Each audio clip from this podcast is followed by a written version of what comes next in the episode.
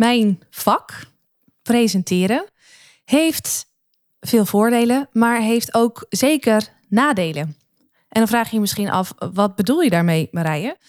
Nou, presenteren, het leren presenteren wordt zo breed gedragen door zo'n verschrikkelijk brede doelgroep. Dat het voor mij soms echt lastig is om het verschil te maken. En die lastigheid zit hem er niet per se in dat het moeilijk is voor mij om um, van waarde te zijn voor mijn klanten. Maar zit hem erin dat mijn waarde niet voor iedere klant echt volledig tot zijn recht komt. In deze podcast ga ik je daar meer over vertellen, wat ik daar precies mee bedoel en ook hoe dat voor mij heeft geleid tot bepaalde keuzes in mijn bedrijfsvoering.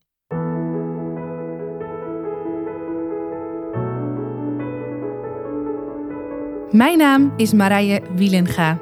Is presenteren voor jou van essentieel belang om succesvol te zijn? Zakelijk, publiekelijk of persoonlijk? Dan is deze podcast Stralend Presenteren voor jou. Als Nederlands kampioen in speechen daag ik je uit om boven de saaie zakelijke presentatiestandaard uit te stijgen. En meer dan dat nog, om boven je eigen standaard uit te stijgen. Blijf luisteren om te leren hoe.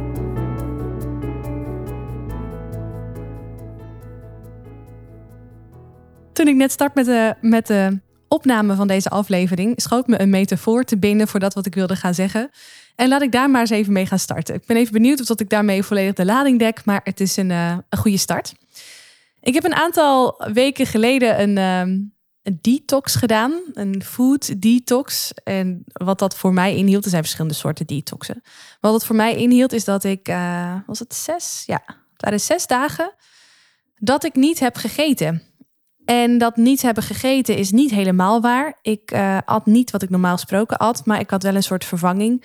Zes keer per dag had ik namelijk een, um, een, ja, een. Dat waren dan zakjes, poederzakjes met water die ik uh, tot me nam. Ik kan je zeggen, het was verschrikkelijk goor. Ik keek er echt alles behalve naar uit om iedere keer weer zo'n zakje te nemen.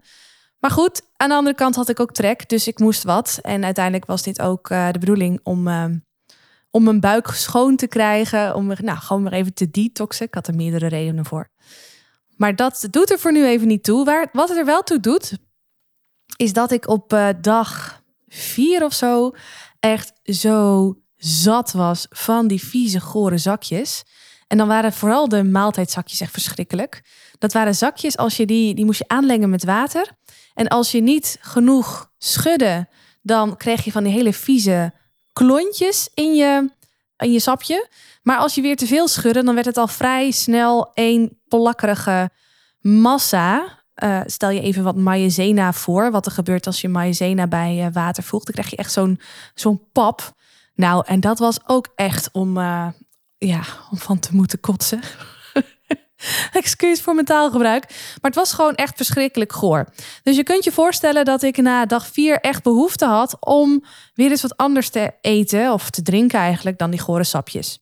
Ik ging nog eens even kijken naar de spelregels van deze specifieke detox-kuur. En uh, ik kwam tot mijn uh, verbazing tot de ontdekking dat ik iets over het hoofd had gezien. Namelijk dat je één keer per dag ofwel een uh, geraspte appel ofwel een uh, geprakte avocado mag eten. Om een beetje afwisseling te hebben met die uh, verschrikkelijke zakjes van die kuur. Nou, ik baalde eigenlijk dat ik dat niet eerder had gezien. Maar goed, ik was ook alweer blij, want dit betekende dat ik uh, weer wat had om deze kuur goed mee uit te kunnen zitten, of beter mee uit te kunnen zitten. Ik las het in de ochtend en echt sinds dat moment keek ik rijkhalzend uit naar het moment dat ik, en het was volgens mij de eerste keer dat ik dit deed, een eh, avocado, dat ik die avocado mocht gaan prakken, dat ik die op mocht gaan eten met een beetje peper en zout. En ik kan je vertellen, die middag maakte ik die avocado klaar. Het is serieus de allerlekkerste avocado geweest die ik ooit in mijn leven heb gegeten. En dan overdrijf ik niet, echt niet. Datzelfde gold voor die appel van de volgende dag, want ik wilde het een beetje afwisselen. Ik keek nadat ik die avocado had gegeten, een half uur daarna gelijk alweer uit naar die appel van de volgende dag. Maar you get the point. Met ontzettend veel dankbaarheid en verlangen zag ik daarnaar uit en genoot ik echt van iedere seconde dat ik die avocado of later die appel tot me nam. Vergelijk dit even met het eten van zo'n dergelijke eh, avocado of appel, uh, los van een detoxkuur. Uh, ik en waarschijnlijk jij ook eet regelmatig appels en ook wel avocado. Iets mindere mate trouwens, maar toch. En ik kan je vertellen, als ik nu een appel eet of een avocado eet, vind ik dat nog steeds wel lekker. Alleen geniet ik er niet meer zo intens van als die ene keer. Ik wilde deze metafoor aan je geven omdat ik het ook wel wat vind passen bij de situatie van mijn trainingen in presenteren. Er zijn ontzettend veel mensen die appels en avocado's lekker vinden. Maar of je het nou lekker vindt of niet, niet iedereen geniet er zo verschrikkelijk veel van. En voor niet iedereen is het zo, um, zo'n game changer op de dag. Als voor die persoon die op dat moment net een detox heeft. En één keer per dag maar zo'n soort voedselstuk mag eten. Voor presenteren gaat dit dus ook op. Als je gemiddeld vraagt op straat aan iemand van... Goh, um, vind je presenteren belangrijk? Dan zullen de meeste mensen toch wel ja zeggen. Vooral de mensen die eh, actief zijn in het zakelijk leven en uh, zelf ook wel vaak moeten presenteren. Maar weet je, als je erover nadenkt, moet iedereen eigenlijk wel vaak presenteren. Niet iedereen staat op een podium van 50 of 100 man, of geeft webinars, of uh, spreekt een team toe.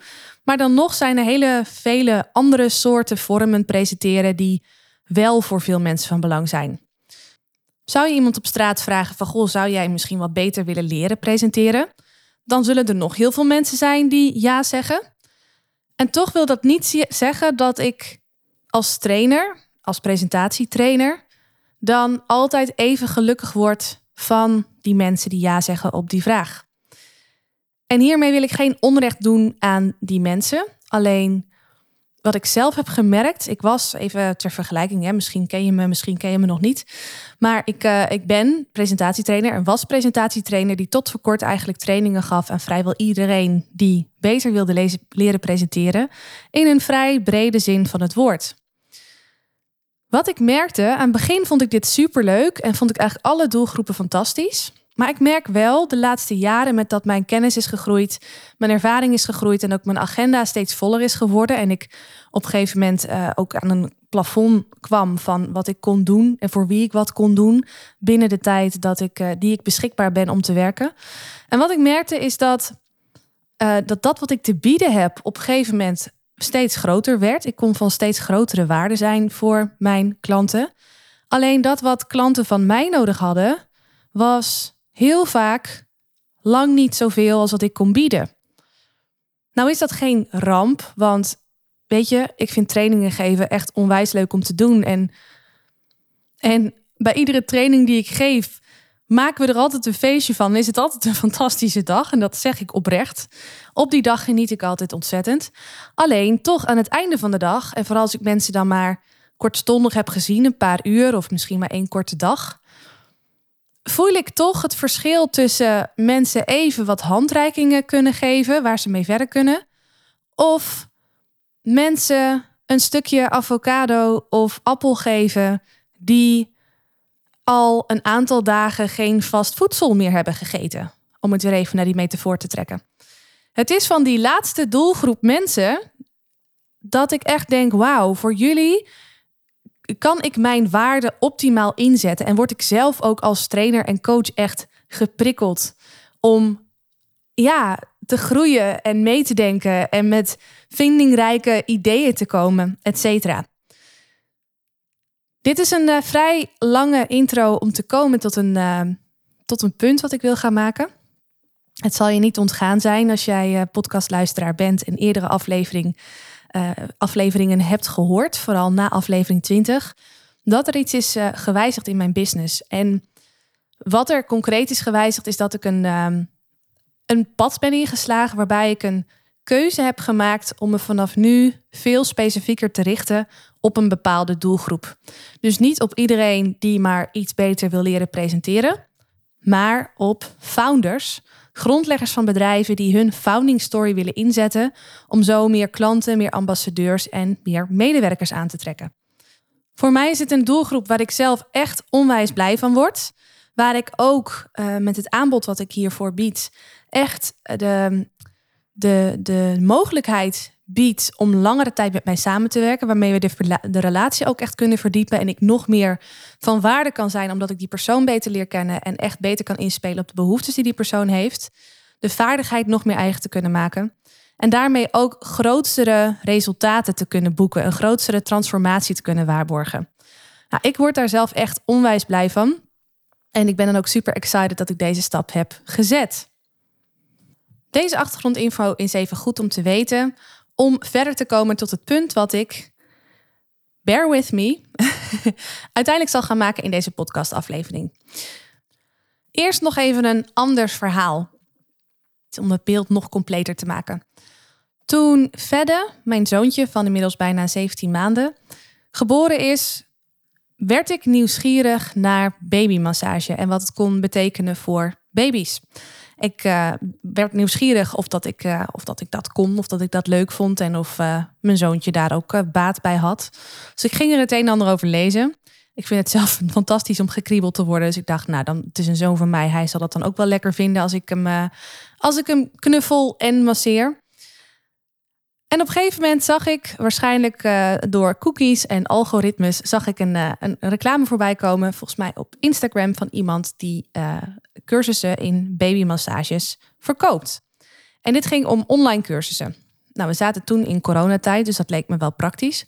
En het leuke was ook dat zij nu een fantastische korting had. Ik weet niet eens meer welke, hoe, hoog die korting was. Maar met die korting kwam het erop neer dat je een, eh, een online eh, babymassage cursus kon volgen in je eigen tempo, in je eigen tijd, voor slechts 40 euro. Ik dacht, nou, een koppertje, die ga ik kopen gedaan. En ook mailtjes gekregen met inloggegevens en nog eens een keer een reminder. Fast forward naar vandaag de dag. Verder is dus nu 17 maanden oud. Ik heb nog steeds die hele cursus babymassage niet gevolgd. Waarom niet? Geloof ik er dan niet meer in? Nee, dat is het niet.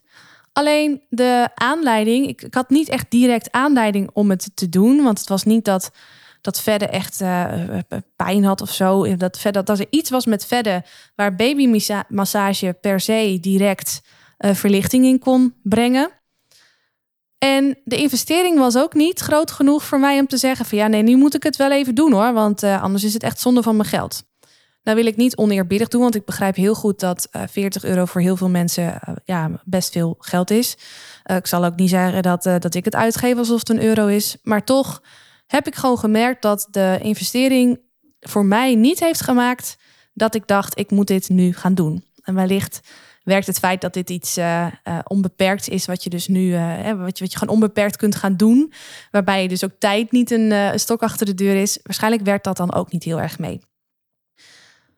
Als ik weer even terug ga naar mijn eigen vakgebied, het presenteren. En naar het feit dat het voor zo verschrikkelijk veel mensen van belang is om goed te kunnen presenteren dan is het goed om te weten dat je ook voor heel weinig geld of zelfs voor geen geld gewoon via YouTube en uh, Google uh, video's kunt bekijken, tutorials kunt lezen, tips tot je kunt nemen om dit te gaan doen. En ik doe dat zelf natuurlijk ook wel eens, omdat ik benieuwd ben wat uh, mijn conculega's zoal te delen hebben op dit gebied. En dat wat er staat is ook gewoon van waarde. Het is niet dat dat niet klopt of zo. Dus Heel veel mensen die iets beter willen leren presenteren, zijn eigenlijk al prima geholpen bij oplossingen die, die niet per se veel investering vragen. Ik zelf word ook wel eens ingehuurd voor trainingen, waarbij, ja, waarbij een team weer samenkomt en graag uh, het thema presenteren aan wil stippen en mensen daarin wil laten ontwikkelen. En ik merk gewoon heel sterk het verschil tussen we gaan even een training volgen gewoon om uh, weer even wat beter te worden in wat we doen. Of echt een training geven aan mensen die, nou, weer even vergelijkend met de eerste metafoor die ik maakte. Mensen die een paar dagen niet gegeten hebben en echt heel veel zin hebben in vast voedsel. En als het dan ook nog eens een keer iets zoets als een, uh, een, een, zoete appel of een, uh, avocado kan zijn, is het helemaal fantastisch. Dus ik heb gemerkt dat het voor mij ook wel heel erg uitmaakt met wie ik in mijn trainingen krijg als ik de investering voor mijn training niet mediocre laat zijn. Dus als ik niet voor 40 euro, dan zijn mijn trainingen trouwens sowieso geen 40 euro, maar even relatief gezien zeg maar, als ik mijn eh, trainingen niet mediocre verkoop. En misschien is dit een mooi moment om voor jezelf eens even na te gaan, als je dat niet al deed met het horen van mijn verhaal. Wanneer jij voor het laatst een aankoop hebt gedaan, of het nou gaat om een product of dat het nou gaat om een dienst of een dienstverlening, waarbij je nou ja, iets hebt geïnvesteerd wat voor jou niet echt pijn deed, waarbij je hebt gemerkt dat omdat het je eigenlijk niet echt pijn deed, je wellicht toch ook niet de volledige waarde eruit hebt gehaald. Zonder daar een oordeel op te willen vellen, want ik wil niet zeggen dat een training die goedkoop geprijsd is ook gelijk niks waard is. Want ook die babymasseuse nou, ik geloof oprecht dat ze goed is in wat ze doet en dat ze me hele slimme dingen kan leren. Alleen, ik heb me er niet voor opengesteld, terwijl ik wel die investering heb gemaakt. Dus ga jij eens voor jezelf na of jij onlangs ook nog eens zo'n aankoop hebt gedaan voor wat datzelfde opging. En ook wil ik je dan uitdagen als je zelf ondernemer bent of als je zelf uh, als bedrijf of misschien wel in dienst van een bedrijf producten of diensten verkoopt of jij klanten voor ogen kunt hebben waarbij je denkt: hey, het zijn klanten. Ik heb ze geholpen. Ze zijn zeker niet ontevreden. Maar als ik nou echt even heel kritisch kijk naar wat ze uit dat product of uit die dienstverlening hebben gehaald, dan, ja, dan hebben ze niet de volledige waarde van die dienstverlening of van dat product echt gebruikt. En nogmaals, daar hoeft die klant helemaal niks minder om te zijn. Alleen is er dus uiteindelijk niet een perfecte match van de klant op dat product en wat het in zijn volle waarde uh, kan betekenen voor iemand. Denk daar eens even over na. Dan weer even terugkomend op mijn intro. Ik heb dus gemerkt de afgelopen jaren dat, uh, dat het uh, beter leren presenteren uh, aan iedereen die dat maar wil leren, dus eigenlijk aan een hele brede doelgroep, op zich wel lonend is in zoverre dat mijn agenda zich daarmee vult. Maar dat ik gewoon tot mezelf, voor mezelf de conclusie moet trekken naar na vijf jaar. Ja, bijna vijf jaar ondernemen. In dit vakgebied in ieder geval. Dat het mij niet altijd prikkelt om maar die brede doelgroep te blijven, uh, te blijven ja, voorzien van trainingen. Nou, dat heeft voor mij dus al geresulteerd allereerst in de keuze om een hele specifieke doelgroep te kiezen. De doelgroep van founders, waar ik je net over vertelde. Maar ook binnen die doelgroep een keuze te maken om een aanbod aan te bieden. Wat ook weer niet voor alle 100% founders interessant zal zijn. Sterker nog, ik denk dat mijn aanbod interessant zal zijn voor hooguit 15 tot 20% van founders die hun founding story willen vertellen. En dat zit het hem in de opzet van het programma, maar ook in de investering ervan. Het is namelijk relatief gezien niet een goedkope investering. Nou, dan zou je kunnen denken van ja, dat is uh, lekker voor jou omrijden, want dan heb je meer omzet en uiteindelijk ook meer winst. Tenminste, daar gaan we dan even vanuit. En ja, dat is helemaal waar. Maar eerlijk gezegd is dat niet voor mij de drijfveer geweest om de keuze te maken uh, niet een mediocre investering te vragen. De keuze zit namelijk, ligt namelijk genuanceerder. En die kwam weer heel mooi boven toen ik de afgelopen week twee mensen sprak voor uh, twee verschillende dingen uit mijn aanbod van nu. Enerzijds bied ik nu een aanbod aan van een half jaar traject waarbij ik founders help om hun founding story dus te vertellen. Nou, dat is een, uh, ik kan ik nog heel veel meer over vertellen, maar ik denk dat dit voor nu even voldoende is om mee te geven. En waar ik nu concreet mee bezig ben, is het organiseren van een dag, een event. Waarbij ik ditzelfde doe, alleen dan op een kleinere schaal met een kleine groep mensen. Uh, waarbij ik natuurlijk niet in één dag kan doen wat ik met andere mensen een, een half jaar doe, in een half jaar doe. Maar wel bepaalde basis kan leggen waarmee ze weer concreet op een concreet podium hun founding story kunnen vertellen. Als begin van weer iets nieuws een, een nieuwe inslag voor wat betreft het vertellen van verhalen voor en vanuit hun bedrijf, vanuit de ziel van hun bedrijf. Nou, voor deze twee programma's, ik noem het even programma's, producten kun je het ook noemen, had, heb ik de afgelopen weken veel gesprekken met ondernemers, met founders. En afgelopen week waren er twee die ik, uh, die ik hier even ga uitlichten. Eén met een man die uiteindelijk uh, is ingestapt voor mijn traject. En één met een dame die interesse heeft in deelname aan mijn dag, aan het evenement. De man die ik sprak, die is ingestapt in het traject, die zei: Jeetje Marije, ik vind dit uh, niet goedkoop. Sterker nog, ik vind dit behoorlijk, een, een, behoorlijke investering. Hij is klant geworden, dus uiteindelijk heeft hij het wel gedaan. Maar goed, hij zei wel van: die investering is, maakt ook dat ik echt wil kijken met jou hoe ik gedurende dat half jaar echt de volledige waarde hieruit kan halen. En hierbij kom ik ook tot het punt dat ik wil maken. Als die investering de helft van het geld zou zijn geweest, zou hij deze opmerking niet snel hebben gemaakt. Want dan had hij de investering in dit traject wellicht meer gezien als: hey, leuk, ik ga dat volgen, ik ga er wat informatie uit opdoen, ik ga er wat inspiratie uit opdoen, ik ga daar wat mee doen. En uh, ik laat me verrassen door de uitkomst, ongeveer. Terwijl nu de investering echt maakt dat hij heel kritisch gaat kijken naar de inhoud. Daar ook uh, zijn mening heel eerlijk over gaat vormen. En dat mag ook. Maar ook denkt, als hij neigt naar die ja of die ja zegt, ik ga hier potverdorie alles uithalen wat erin zit. Dus ook gedurende dat traject zal ik mijn best doen om die vaardigheid echt goed onder de knie te krijgen. Om zo te zorgen dat die investering het volledig waard is geweest. Sterker nog, het nog veel meer waard is geweest. En dat is nou ook precies wat ik met hem, maar ook überhaupt met dit traject wil bereiken. Nou, het tweede gesprek waar ik uh, naar wilde refereren was het gesprek met de dame over de, uh, de dag die ik faciliteer in april. En uh, met haar had ik het over die dag, over de opzet. Nou, ze was echt super enthousiast. Ze is super enthousiast. Ze heeft nog geen nee of geen ja gezegd. Op een gegeven moment heb ik ook de investering aan haar genoemd. En uh, nou, ze schrok daar helemaal niet zo van. Maar we hadden het er vervolgens ook over. Ze zei: Goh, Marije, het valt me wel op. De, prijs die je noemt, ik merk wel voor mezelf, als ik dat ga investeren in zo'n dag, dat het voor mij wel echt uh, van groter belang is om daar wat mee te doen. Om echt nu te kiezen voor wat ik graag wil bereiken met mijn founding story. Dan wanneer de investering de helft of minder was geweest. Dan had ik gewoon nu gelijk ja gezegd en was ik erheen gegaan met het vertrouwen dat ik er sowieso wel wat uit zou halen. En ook dit vond ik heel tof om te horen, want dat kon ik ook aan haar teruggeven. Dat dat voor mij precies de reden is geweest dat ik heb gekozen voor de investering zoals die is. En dus niet de helft daarvan.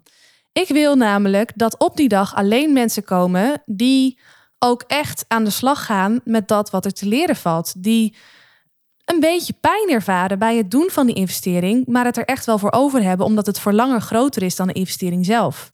En is de investering niet zo laag, dan is een verlangen sowieso al heel snel groter. Maar ik wil eigenlijk dat het verlangen uh, zo groot is dat je ook echt heel bewust ja zegt, als die investering ook niet heel comfortabel is. Wel overwogen, maar niet per se comfortabel. Nou, en zo kom ik uit bij het punt wat ik wil maken met deze podcastaflevering. Ja, ja, daar zijn we dan. je investeert liever meer dan minder in iets wat je zelf echt heel erg belangrijk vindt en dat wat je echt heel erg graag wil doen, omdat de beleving van de waarde die jij er zelf uithaalt groter is als de investering ook groter is. En dit klinkt een beetje gek, want het programma kan er nog steeds hetzelfde uitzien als de investering lager is. Maar voor jou wordt de waarde groter, omdat je zelf meer je best zult doen om echt alles eruit te halen wat erin zit. Als de cursus babymassage 400 euro had gekost, ik noem even wat, had ik hem eerlijk gezegd waarschijnlijk niet gekocht, want ik heb hem echt vanuit een impuls aangekocht. Maar goed, dat even terzijde. Als die uh, cursus 400 euro had gekost en ik had heel bewust gekozen om die uh, cursus uh, te kopen, nou dan kun je er de klok op gelijk zetten. Dan kun je er de donder op zeggen dat ik echt mijn uiterste best had gedaan om alles uit die cursus te halen. En had ik hem wellicht twee of drie keer nog doorlopen, omdat je bij een tweede en een derde keer toch altijd weer nieuwe dingen hoort en ziet en leest dan bij die eerste keer. Sterker nog, misschien had ik in mijn agenda wel gewoon een standaard ritueel ingebouwd van. Uh, om de twee dagen ga ik verder even lekker masseren op dat en dat tijdstip. Ik noem maar wat, hè. Ik had de waarde uh, uit de cursus uh, er veel meer uitgehaald wanneer de investering anders was geweest en ik het niet had gekocht vanuit een impulsaankoop. Nou, dit is ook echt wat ik wens voor mijn klanten: dat ik die appel mag zijn, die avocado mag zijn, waar ze echt ontzettend van genieten. Die is echt heel erg op waarde kunnen schatten. Gezien hun context, gezien hun situatie. Omdat zij daarmee de meeste waarde halen uit het traject. Maar ik daarmee op mijn beurt ook de meeste voldoening haal uit mijn werk. En ja, het is natuurlijk leuk dat met een hogere investering ook mijn winst verhoogt op jaarbasis. Maar nogmaals, dit is voor mij, en dat zeg ik heel eerlijk, niet per se de eerste drijfveer geweest.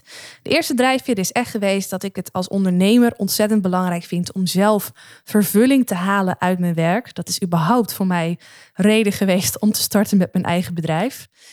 En nog belangrijker vind ik het dus ook dat, de, uh, dat, dat mijn klanten, dat mijn klanten ook ambassadeurs worden ambassadeurs zijn. En niet alleen klanten omdat ze nou, toevallig een keer van hun manager een cursus in presenteren aangeboden hebben gekregen. Of toevallig zich in konden schrijven op een webinar met 10 tips voor presenteren, waar ze waarvan ze dachten, nou, ik heb die dag toch niks te doen, ik ga dat volgen. Niks ten onrechte van die mensen, hè, want ik sluit ook echt niet uit dat ik nooit meer dingen gratis ga doen of uh, ook een keer iets doe voor een mindere investering om ook weer mijn netwerk op te bouwen en mijn naam uh, te kunnen vergroten onder een groter aantal mensen. Maar toch, je snapt denk ik mijn punt. Ik ben heel erg benieuwd of jij, als je ondernemer bent, of je je herkent in, uh, in mijn verhaal, in de keuzes die ik heb gemaakt. Ik ben benieuwd of dat ze voor jou ook opgaan.